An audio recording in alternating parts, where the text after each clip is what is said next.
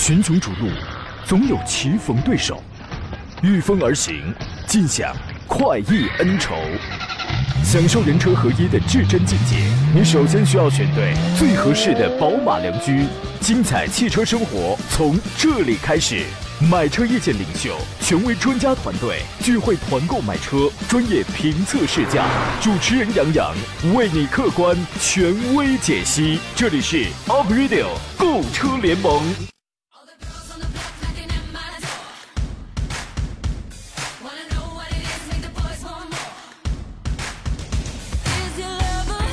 节目还没有开始的时候呢，总是会有很多人在这发留言嘛，好像说不知不觉的呀，又到了礼拜三的上午十一点了。今天是不是田老师跟胖杨的这个相声专场呢？好期待啊！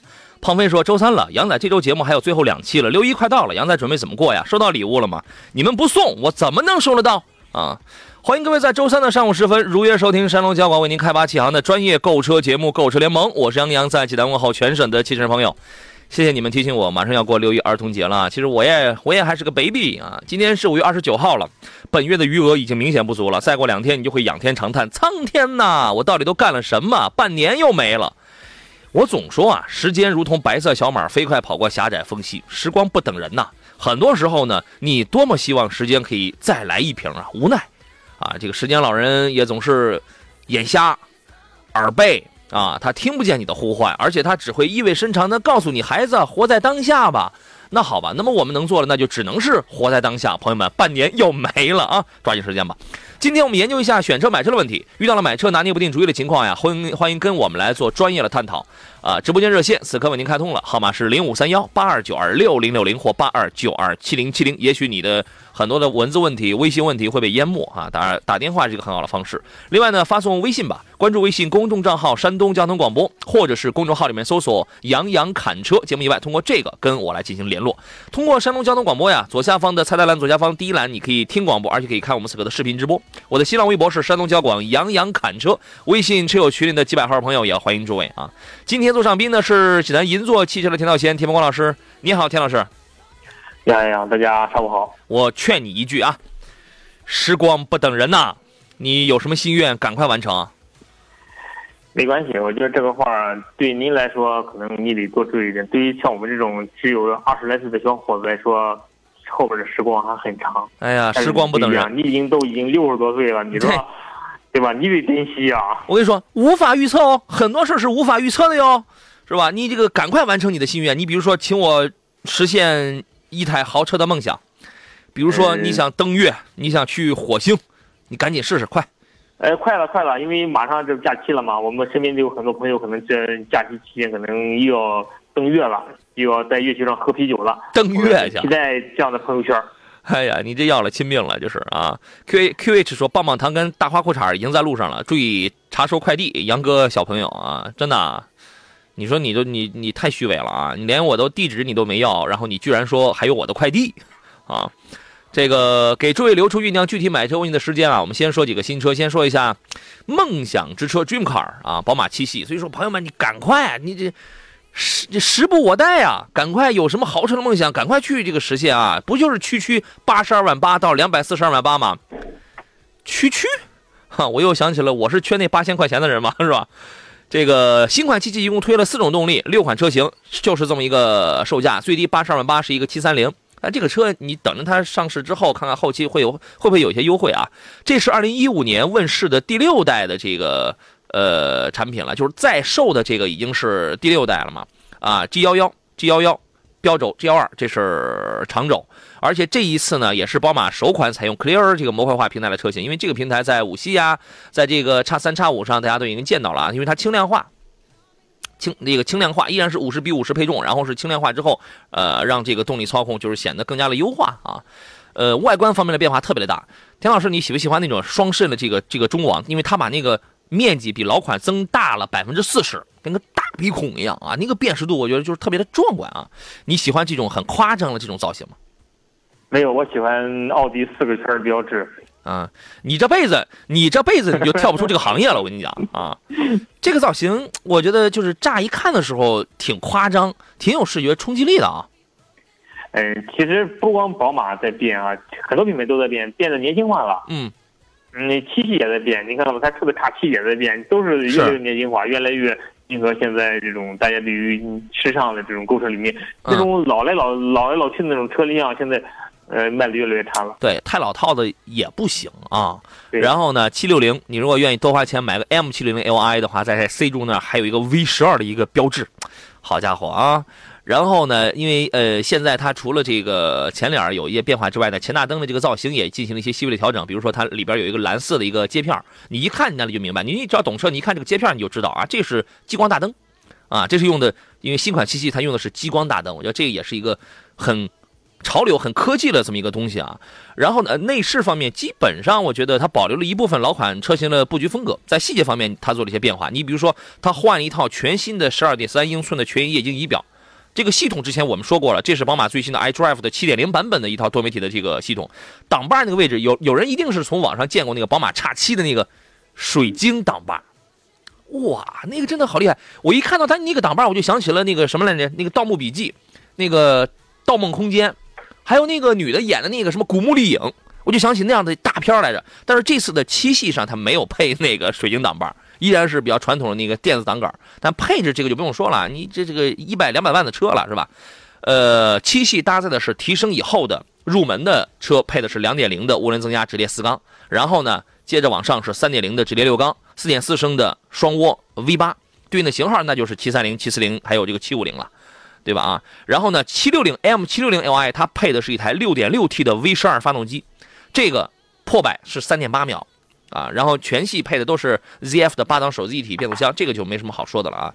新款呃七系出来之后呢，我觉得在它的年轻态、包括配置跟舒适度上做了很大的一些个提升。有兴趣的朋友，你可以去关注一下啊。好了，来看一下大家的这些个买车的这个这个问题啊，好多朋友提前已经发过来了。这个王楠。王楠是十一点零九，我我节目还没开始吧，就发来问题了啊！杨洋，广汽传祺的 GM 六这个车怎么样？和比亚迪的宋 MAX 比怎么样？就是觉得啊，宋 MAX 的第三排有点挤，它就四米七的这个车，它能不挤吗？但是又觉得 GM 六有点太大，大多少呀？GM 六能是四米七八长度，也就四米八左这个左右吧？你东西它能大多少啊？这，哎呀，不要纠结在这。三十四十毫米上啊，你实在不行，你买吉利嘉际，吉利嘉际的这个车身的这个长度刚好在它俩中间，比速 MAX 大，比 GM 六小。我觉得就在这两个里边挑的话，田老师，你的建议，你你先说一个你的选择会是谁？速 MAX 跟 GM 六。其实很多人在选这种七座车或六座车的时候都有这种犹豫。嗯，第一呢觉得大啊，第二是什么？咱们广告回来之后说啊。来，回到节目当中，我们请田老师先来分析一下他对这两个车的看法。田老师，其实很多人都有这种就是顾虑，哎呀，太大了，或者就是太嗯太小了，没大多少，大小还是还是根据你的用途来哈。是，到底你为什么你要买七座的车，对不对啊？你就是你第三排车，你能不能坐人？你一年坐人的机会多不多？嗯，或者是如果你真展开第三排之后，你的后你的后排和你的就是你的那储物空间还有没有？嗯，这是最关键去考虑的。是，呃，并所以说，并不是说你哪个车这两个车哪个车好，哪个车坏，是哪个车更适合于你。嗯。但如果说我像我的，我现在是我可能我我我也在看七座的车，我的情况就是我要第三排座椅，因为我经常用，而大部分时间我因为孩子小，大部分时间孩子可能在都在第三排，所以我要第三排空间一定得大，而且第放到第三排之后，我后备箱后备箱的储物空间一定要大。嗯。因为我还要放很多东西。嗯。所以我看了很多就这样的车型。所以说还是根据他自己的用途来，但是如果说我一年就用一回两回，或者偶尔的用，一年可能一回两回都用不上，那我觉得无所谓啊，你没必要买大的，那你买个小的送 MAX 或者吉利嘉际完全可以啊。对，我觉得呀，挺好用。是，我觉得你根本就是这位听众根本没必要在这纠结谁比谁大个八十毫米，你你这个就没有任何意义，你就看这两个车就好了。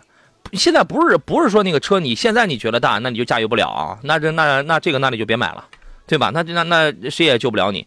这两个车我们只看产品力啊，只看产品力。如果是这样在这两个里边来挑的话，我建议你可以选一下 GM 六，你可以选一下这个 GM 六啊。但但是 GM 六有有它也有一个就是其他的那些瑕疵，它毕竟它的塑料东西它比较多嘛。那些呢，这个咱们就不讲了。它有一个很特很著名的一点是它的油箱很小，GM 六的油箱大概是五十二升。有人说，哎，我查了一下，吉利嘉际的那个油箱也也是五十二升啊。当然了，但是嘉但是嘉际它是个油电混呐，它本身它就省油啊。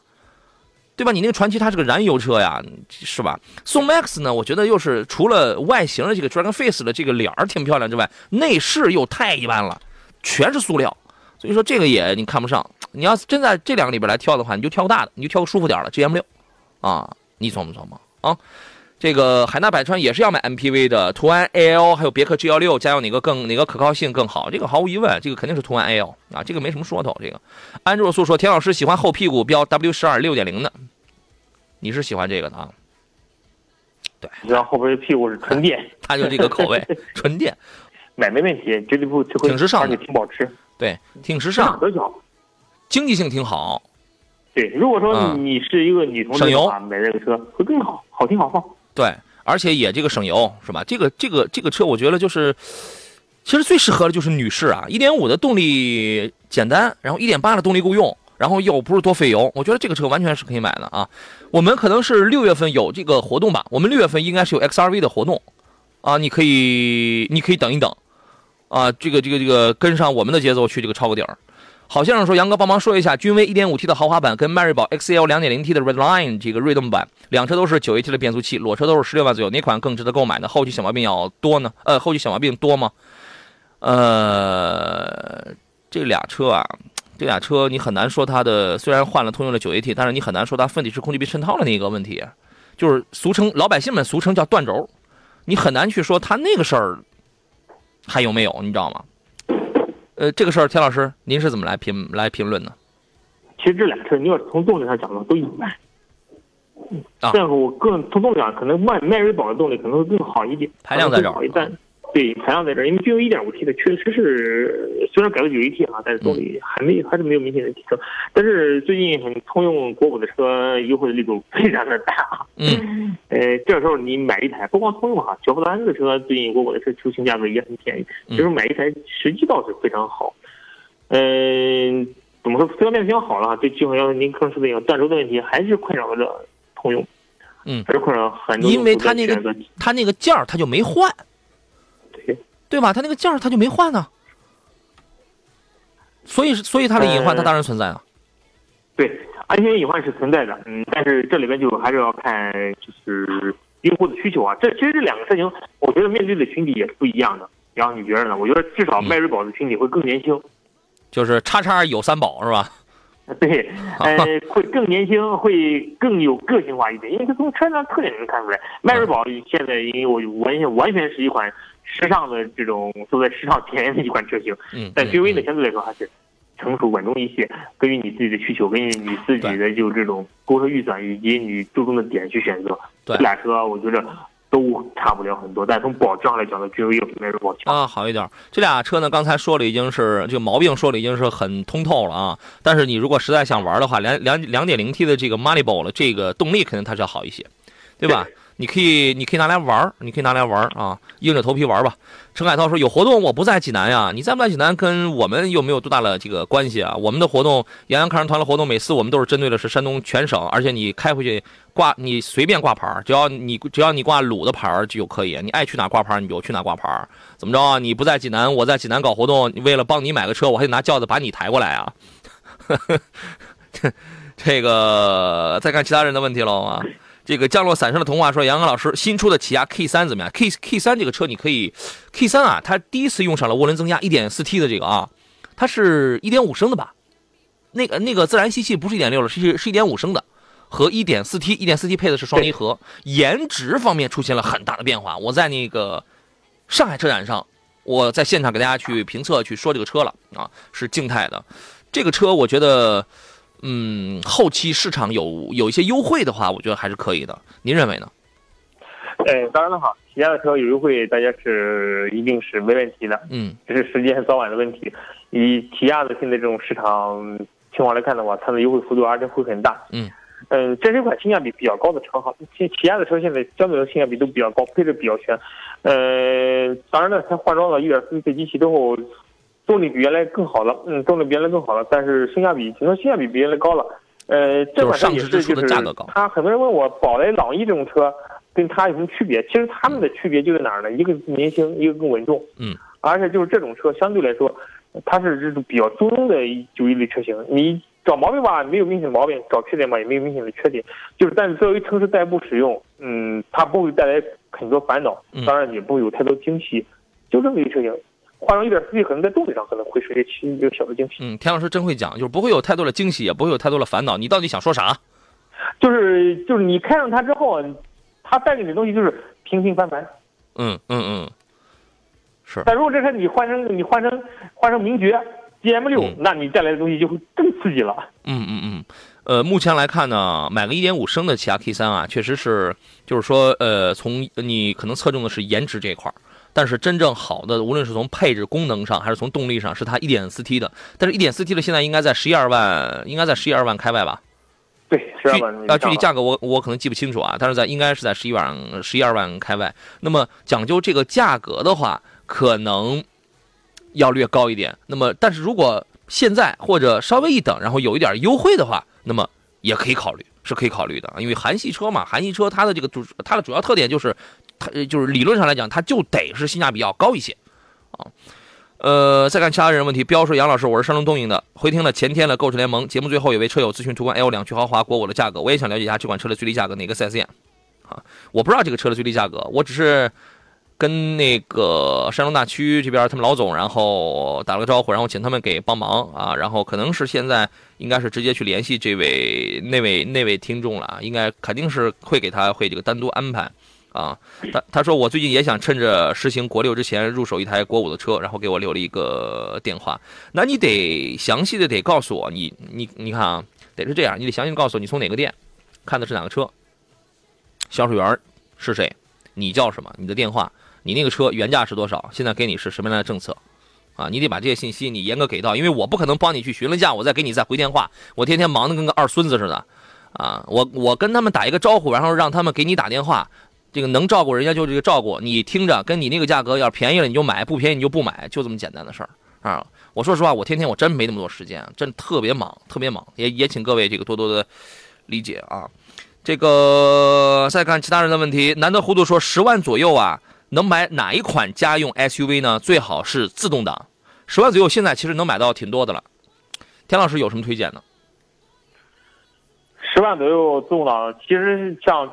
你要买合资品牌的话，像那种探戈啊，嗯，基本上你能买到了吧？十万自动挡，斯柯达的科米克。啊。啊，呃，您这说了些什么呀？啊，从合资品牌你能买到十万，科米克十万块钱差不多自动挡。嗯，可以可以，价格倒是可以，车车一般，我跟你讲。啊，对，车一般，车基本上是跟国产车没有多大区别，不如国产车其实。嗯，国产车品牌你能买到更多了，像像长安系列的，呃，吉利系列的，十万左右自动挡车，你你都你都能买到。嗯，我真的建议大家啊，呃，我先说一个，我先说一个话，我先插一个话，我真的建议大家，不是唱高调啊，我真的，因为我们见过的车太多了，我真的建议大家，如果你就拿着十万块去买一台车的话，而且你还想要这要那，你还想要很多东西的话，就买国产品牌，真的。你相信我这句话，你不会后悔。你买个其他的，你买个合资品牌，弄个飞度啊，弄个什么东西，好家伙，是个是个乞丐版，啥都没有，干嘛呢？对吧？你就买国产品牌。你要是钱花的多了，那咱们再另论。但是你就花个八万、十万的，你就买国产品牌，亏不了你啊。这个田老师，您继续。呃，包括荣威系列的哈，荣威的 R 叉五啊，咱 R 叉五可能稍微贵点了哈，R 叉五自动挡的可能稍微贵点了。嗯。呃，包括瑞虎、传祺 GS 四，嗯，我觉得都可以选择，都是在十万左右啊。很多，对吧？很多，而且自动挡的车型相对来说，国产品牌配置是比较高的，相对来说性价比性价比比较高。嗯，是。长安的 CS 七五也可以，对吧？对，CS 七五马上要上 CS 七五的 Plus。那个动力好，那个是两点两两两点零 T 的，但那个十万应该是打不住，肯定是要多的。嗯，这个车海涛说，XRV 的外观配置都看了不错，但是后悬架是扭力梁的，不如逍客智享版的独立悬挂，对吗？呃，对啊，这个事儿之前我们已经说了好好几年了，因为逍客的它是多连杆独立后悬架，XRV 是扭力梁的非独立后悬架，但是价格它也有差别，价格它是有差别的嘛。呃，分析一下，现在由由于这两款，这两款选哪个性价比要高？你这两款这两款你就别讲性价比啊，你。能多花钱，愿意愿意多花钱，因为它有个几万的差价。你愿意多花钱的话，你就去买逍客。但是 1.2T 的你你不要买，你买2.0升的逍客，啊，但是它要贵，它要它要贵个几万块钱。不然的话呢，你就买个1.8升的 XRV，对吧？扭力梁、多连杆独立后悬架，其实你如果不是激烈操控，你如果不是，我说实话，你如果不是就是对车像我们这样特别敏感的话，你开不出来，你开不出来。后排成员是能能试出来，啊，过个减速带，你要是不减速，它那个咚咚跳，因为扭力梁嘛，它就是你左轮动，你右轮也跟着动，它是这样独立嘛，你左轮动，你的右轮不动，就这么简单。群雄逐鹿，总有棋逢对手，御风而行，尽享快意恩仇。享受人车合一的至臻境界，你首先需要选对最合适的宝马良驹。精彩汽车生活从这里开始，买车意见领袖，权威专家团队聚会团购买车，专业评测试驾，主持人杨洋为你客观权威解析。这里是 Up Radio 购车联盟。来，诸位，欢迎继续回到礼拜三为您直播的 Up Radio 购车联盟的节目当中，我依然是杨洋啊。来插播几个消息，稍后各位遇到了挑车买车的问题啊，您可以通过两路热线电话零五三幺八二九二六零六零或八二九二七零七零直接来跟我们来对话，聊个聊个通透。另外呢，还可以通过山东交通广播的微信公众平台啊，现在可以听广播，而且可以看我们的视频直播。另外，节目以外通过杨洋侃车的微信公众号后来联系，我们有很多的联络方式，在此不表啊。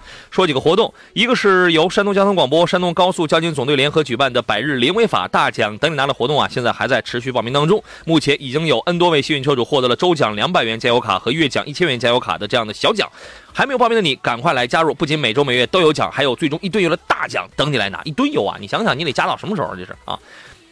我节目里那天不是有位听众说，他要是中了这个奖，然后他请所有人都来加油嘛？那你肯定不够。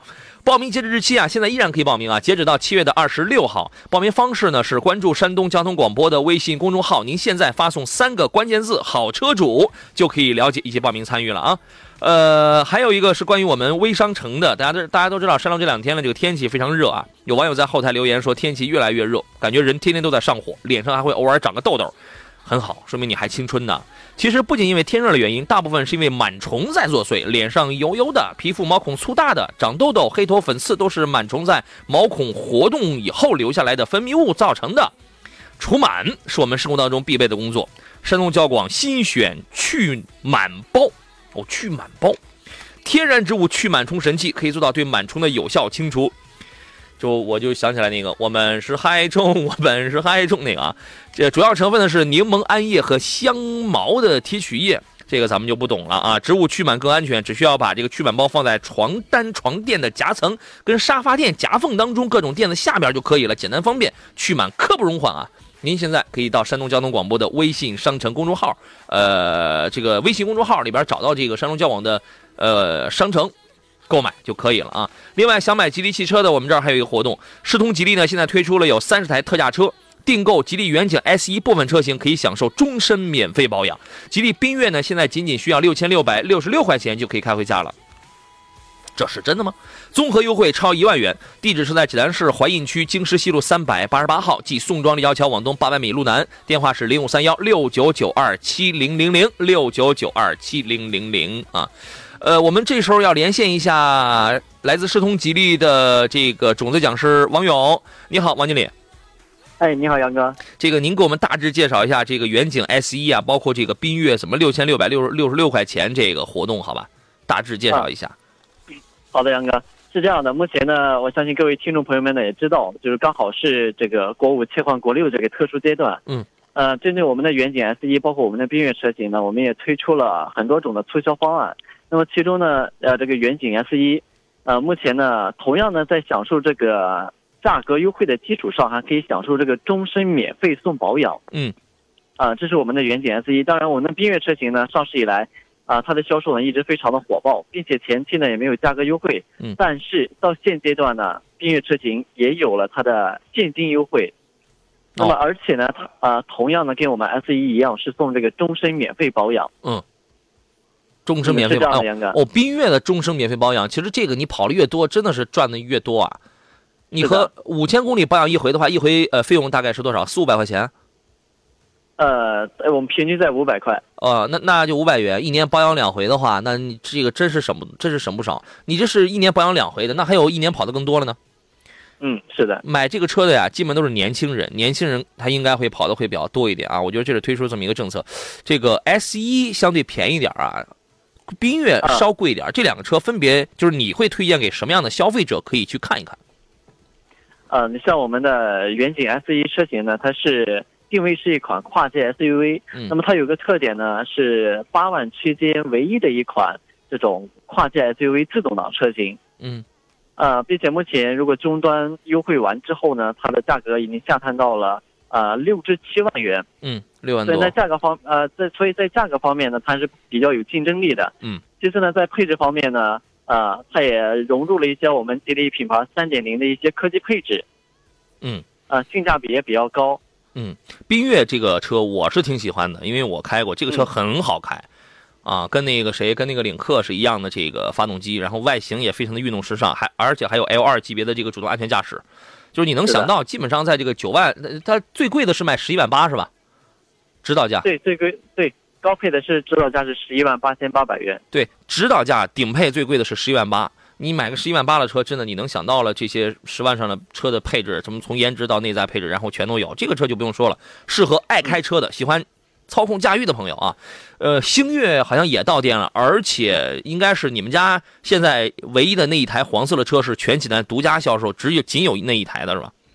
是的，各位赶紧去开一开，那是一台两点零 T 的十八万十八万五千八的车对。哦。星越现在预定的多吗？呃，目前呃仍然星越呢仍然是预定阶段。那嗯像我们这边、呃预定了大约在二十左右吧，多个单子。哦，定哪一款哪一个嗯配置的可能要多一些。呃，就是从订单情况来看呢，目前呢大家伙还是比较喜欢订购这个 2.0T 的。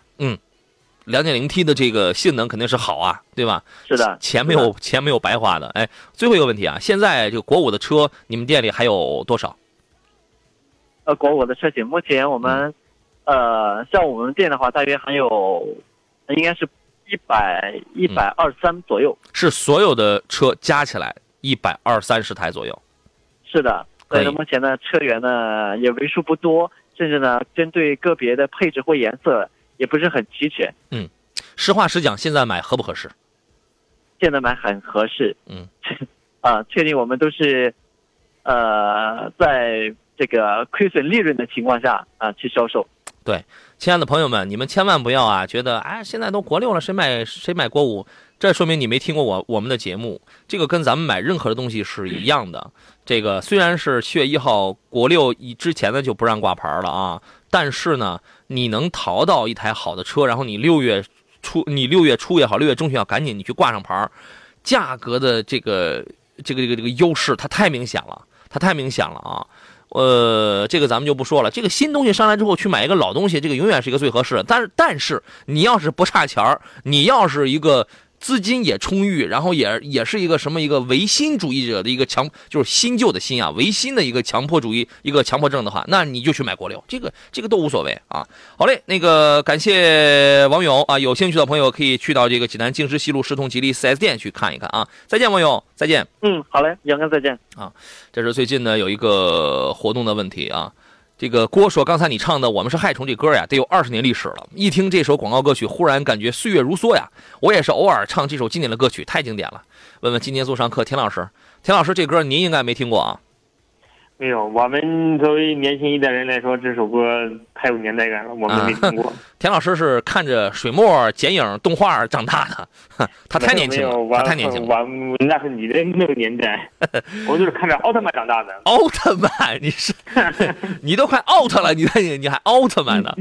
刚才人生发微信说，呃，有这个现代跟日产的这个团购活动吗？这两个品牌没有。一米七八水杨好，想问一下，名爵的团购什么时候举行？我好提前安排时间。呃，计划是在六月份，但是现在我们还没有拿到，因为我们跟厂家要的是这个独家的这个优惠，因为必须要低于市场的正常价。呃，必须要低于你正常，你作为一个普通消费者去买车的一个正常价，因为现在优惠还没有给到，所以我就不会举办啊，是那个这样的。呃，璞玉婚金说，缤越的油耗多少呀？呃，一点五 T 的自动挡的话，我回忆一下，我回忆一下，一点五 T 的自动挡，我开九点八，是不是九点八？大概也就大概也就九到十升油左右，我觉得是这样的。这个车油耗得看你怎么开，因为它有运动模式什么的。你十万左右的这些 SUV 没有说是一下子就给你个六个油、七个油的这种自动挡，没有啊。呃，油耗不高。吉祥一生说，杨老师，亚洲龙的双擎中低配和中低配是哪个配置？亚洲龙双擎有好有好几个配置吗？不是，迈腾次顶配如何选择？主要是上班，偶尔外出短途旅行啊。田老师，您来分析一下这个问题吧。嗯，我觉得亚洲龙定位相对来说，那个当然了，从这个车车上来讲的话，感觉它是比迈腾是要要稍微高端一点。啊，对，因为毕。竟我感觉双擎的车型会更加经济一点，嗯，而且亚洲龙从尺寸上来讲的话，也是这个车型也比较大的，嗯，呃，但是怎么说呢哈，这款车因为它，呃，从2.5的动力上来讲的话，我觉得它跟2.0的迈腾的话，特别是特别是高功率版本的哈，它可能不如迈腾的这种提速会更快，嗯但是如果让我选择这两款车，我觉得亚洲龙可能会更有更有优势一点，毕竟从这种舒适度啊、嗯内饰做工啊，呃，会更好。还有特别是在在皇冠停产之后，嗯很多国内的想买这种丰田大型车的用户找不到，嗯、很多人在想买这种车。我预测它未来这种车保值率也是非常。就是前两天还有一个前两天还有一个听众哭着闹着想买一台皇冠的，你知道吧？嗯，当然现在可能还能个别地区还还你还能买到啊，但是能，买到也是也是绝版了，以后你修车也是问题啊。为什么要非要买这种新产的车呢？嗯嗯。对吧？另外一个啊，另外一个双擎的亚洲龙从经济上它是有优势的。对，最主要就是因为双擎的亚洲龙，第一价位不高，第二呢，它确实实实在在的，嗯，省油了。对而且双擎的车相对来说动力性会比单纯烧油的车动力性要好。它可能没有两点零 T 的，对它没有两点零 T 迈腾那种推背感，但是官方说法百公里五升油啊，是这个市区油耗。那你开六升、开七升，它也是省。来，回到今天最后一段的这个节目当中，呃，铃木船外发微信说：“杨仔聊聊一下 HS 五吧，红旗那个 HS 五不聊了，因为昨天已经聊过了啊，去找我昨天节目听一听吧。”呃，海纳百川说：“主持人，我问一下，荣威的 R 叉五啊一点五 T 七速双离合家用能行吗？小毛病多吗？这个车其实目前为止没有出现什么很大的一些小毛病。那个七档的干式双离合还是，呃，有一个通病，就是在高速呃在在在这个城市拥堵的这种情况下，低档位啊，你比如说二档、三档，它是换挡的时候，你能感觉到一点顿挫。啊，这个就是这种小排量车呀，它属于是一个动力匹配的这么一个问题，啊，然后呢，其他的没什么问题。我觉得 R R 叉五你要买的话，那天我节目有听众要买，我也说了，找那个就是指导价有一个十四万八千八，价格我记得很牢，名字大概叫两驱互联智享版，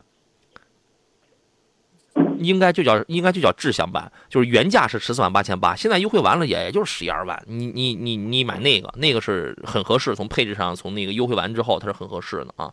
刘宝彤说，杨哥，两点零的 Camry 经常上高速，CVT 会热保护吗？丰田的这个 CVT 好像没听说过这个吧？应该不会。对呃，但是凯美瑞的2.0动力性一般啊，你看看，然后凯美瑞2.0，特别是在后程，特别是在一百迈之后，你在提速的时候，嗯嗯、个人的感觉确实是明显的动力不行。对，田老师说一百迈，那证明是开到了一百六十公里的，一百六十公里每小时的时速了，那你动力肯定不行啊。呃，是一百公里，一百公里。哎，对我开两点五的凯美瑞的时候，大概应该也是，我想想，应该是去年冬天吧，反正是刚上市没多久的时候，那个时候天也挺冷的，我也我也是跑高速，因为早晨开着去那个机场，然后没有发现过这一点啊。这个 GWP 说，请问两位老师，丰田塞纳这个车怎么样？二孩家庭实用吗？还有其他的 MPV 吗？如果你考虑在三十万左右买一台 MPV 的话呀，平行进口的这个塞纳，因为它也分美版啊。美版的配置跟性能要好一些，但是现在我不知道加不加价，可能是要加，我我听说啊。然后那个有那个美版啊，三点五还有四驱呢，对吧？还有加版，还有墨版。一般加版跟墨版的配置它要它要高一些啊，这个你可以去看一看。这个其实它就是一个保姆车，其他的三十万左右的 MPV 啊，因为艾力绅现在已经停产了，然后呢，你奥德赛也行，你 G 幺八也行，还有别的吗？夏朗也行。就这些呗。嗯，当然，丰田塞纳现在已经不止三十多万了啊，塞纳已经到四十多万了，四十二三万了。又变了价格啊！哎，对，四十二三万了，三十万你已经买不到它了。呃，对，三十万左右，现在选择余地该选高配的 G 二八吧。高配 G 二八现在娱乐系统啊，嗯，座椅舒座椅的布局啊，特别座椅的这种舒适度啊，都都非常不错。嗯嗯嗯，可以，也不是说 G 幺八只能做商务接待，不是这样的啊。这个还 G 二八速家用真的有点大，是吧？啊，这个舒服舒服就行，是吧？反正有愿意开大的，有愿意开小的。三十万上的这个 MPV 呢，就是既还挺好养活，然后性价比还挺高一点的。其实这几个还算是不错的了啊。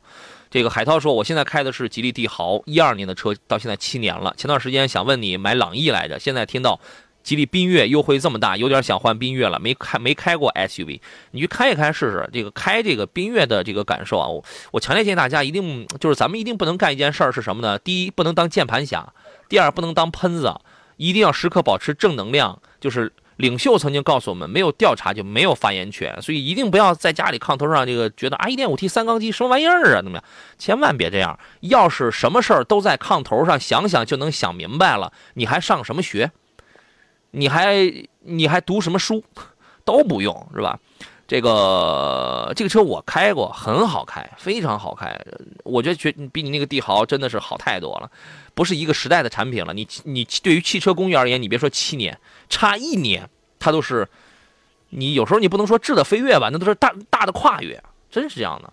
笑笑说：“你好，杨老师，二四零的冠道现在行驶了一万五了，保养应该注意什么？按照手册来呗。好在现在天儿也不冷，你可可能也不用担心。”查查机油，涨涨机油什么的，是吧？对吧，田老师？嗯嗯，当然了，这话题我觉得你不用担心哈。呃，对，先天暖和。现在确实确实天暖和，到到冬天具体什么情况？现济南冬天也不冷了。就是因为我们现在谁都谁都不知道它到底是冷到一个什么样的程度才能那样。对对对对，没人做过这个测验。在东北这种天气用啊，那肯定得罪人，因为山东天气相对来说还是还还是不会多大问题。对东北，它肯定那啥，它肯定涨，这个这个毫无疑问，是吧？呃，一位网友没有名字，他说：“主持人你好，我想问一下，途观 L 现在性价比怎么样？你问问现在优惠多少？途观 L 是一款不错的车，我就我我就这样告诉你，它是一款不错的车。你看现在的这个优惠程度啊，呃，天道重新说，帮忙给推荐一下三十万的城市 SUV，推荐一下六座到七座家用，谢谢。也就那么几个吧。”您来说说吧，六六到七万的 SUV，呃，三十万的六到七座的 SUV，三十万还得要六档，三十万六，你真是上了岁数，你你果然是看着水墨画长大的。我跟你讲，三十万六到七座啊，啊，六到七座的，您看看六档七座，你也你也是时间老人，时间老人不慢待你呀，也他也给你的耳朵也出问题，我跟你讲。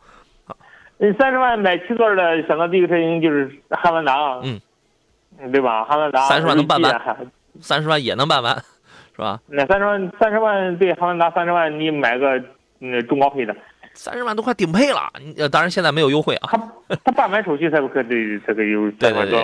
三十万落地的话，可能也正是也中配，也中高配。对，呃，你买锐界买顶配。哎，就是七座的里边啊，你可以买汉兰达。汉兰达呢，这个。加九十五号油保养，但是保养费用便宜，是吧？然后呢，这个这个这个这个这个配置低，但是比较皮实，啊，舒适度还是可以。但是它的第三排呢，它是一七座啊，它是它呃它的第三排呢跟个板儿一样，舒适度不太行。锐界第三排舒服，加九十二号油，但是这车养护费用比汉兰达要贵一半，看你年里程，你根据你的年里程你自己去算去算账就好了。然后呢，地板甲醛含量要略高一点啊。然后呢，刚呃，现代刚上了一个第四代的一个胜达，胜达，对，这个是个六座的，你这个可以考虑，这个车年轻活力，啊，两点零 T 配八 AT，配置也这个不错。还有谁呢？还有三菱帕杰罗那样的车，反正也它也有，但是老点了，老点了，是吧？途昂其实途昂途昂对对，价格降的也很快。途昂是我刚才我那个想到了一个，三十万能买途昂，这个买一个低功的吧，悠起来啊，这个。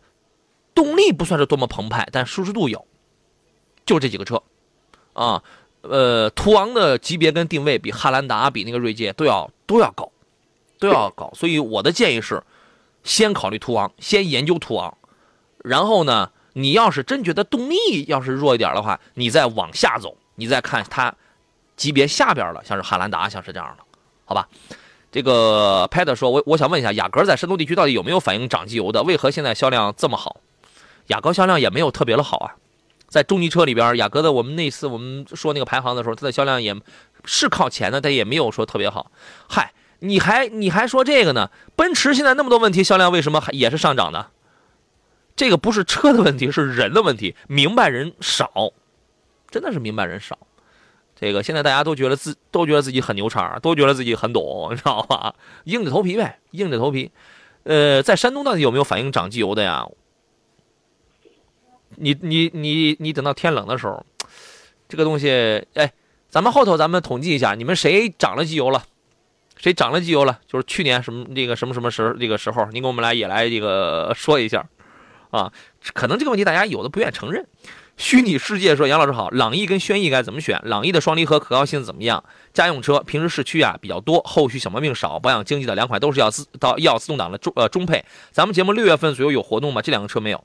呃，七档的 DQ 二百的干式双离合，这个田老师是老车主了啊，你给我们分析一下吧，就是原来的跟现在的有什么差别？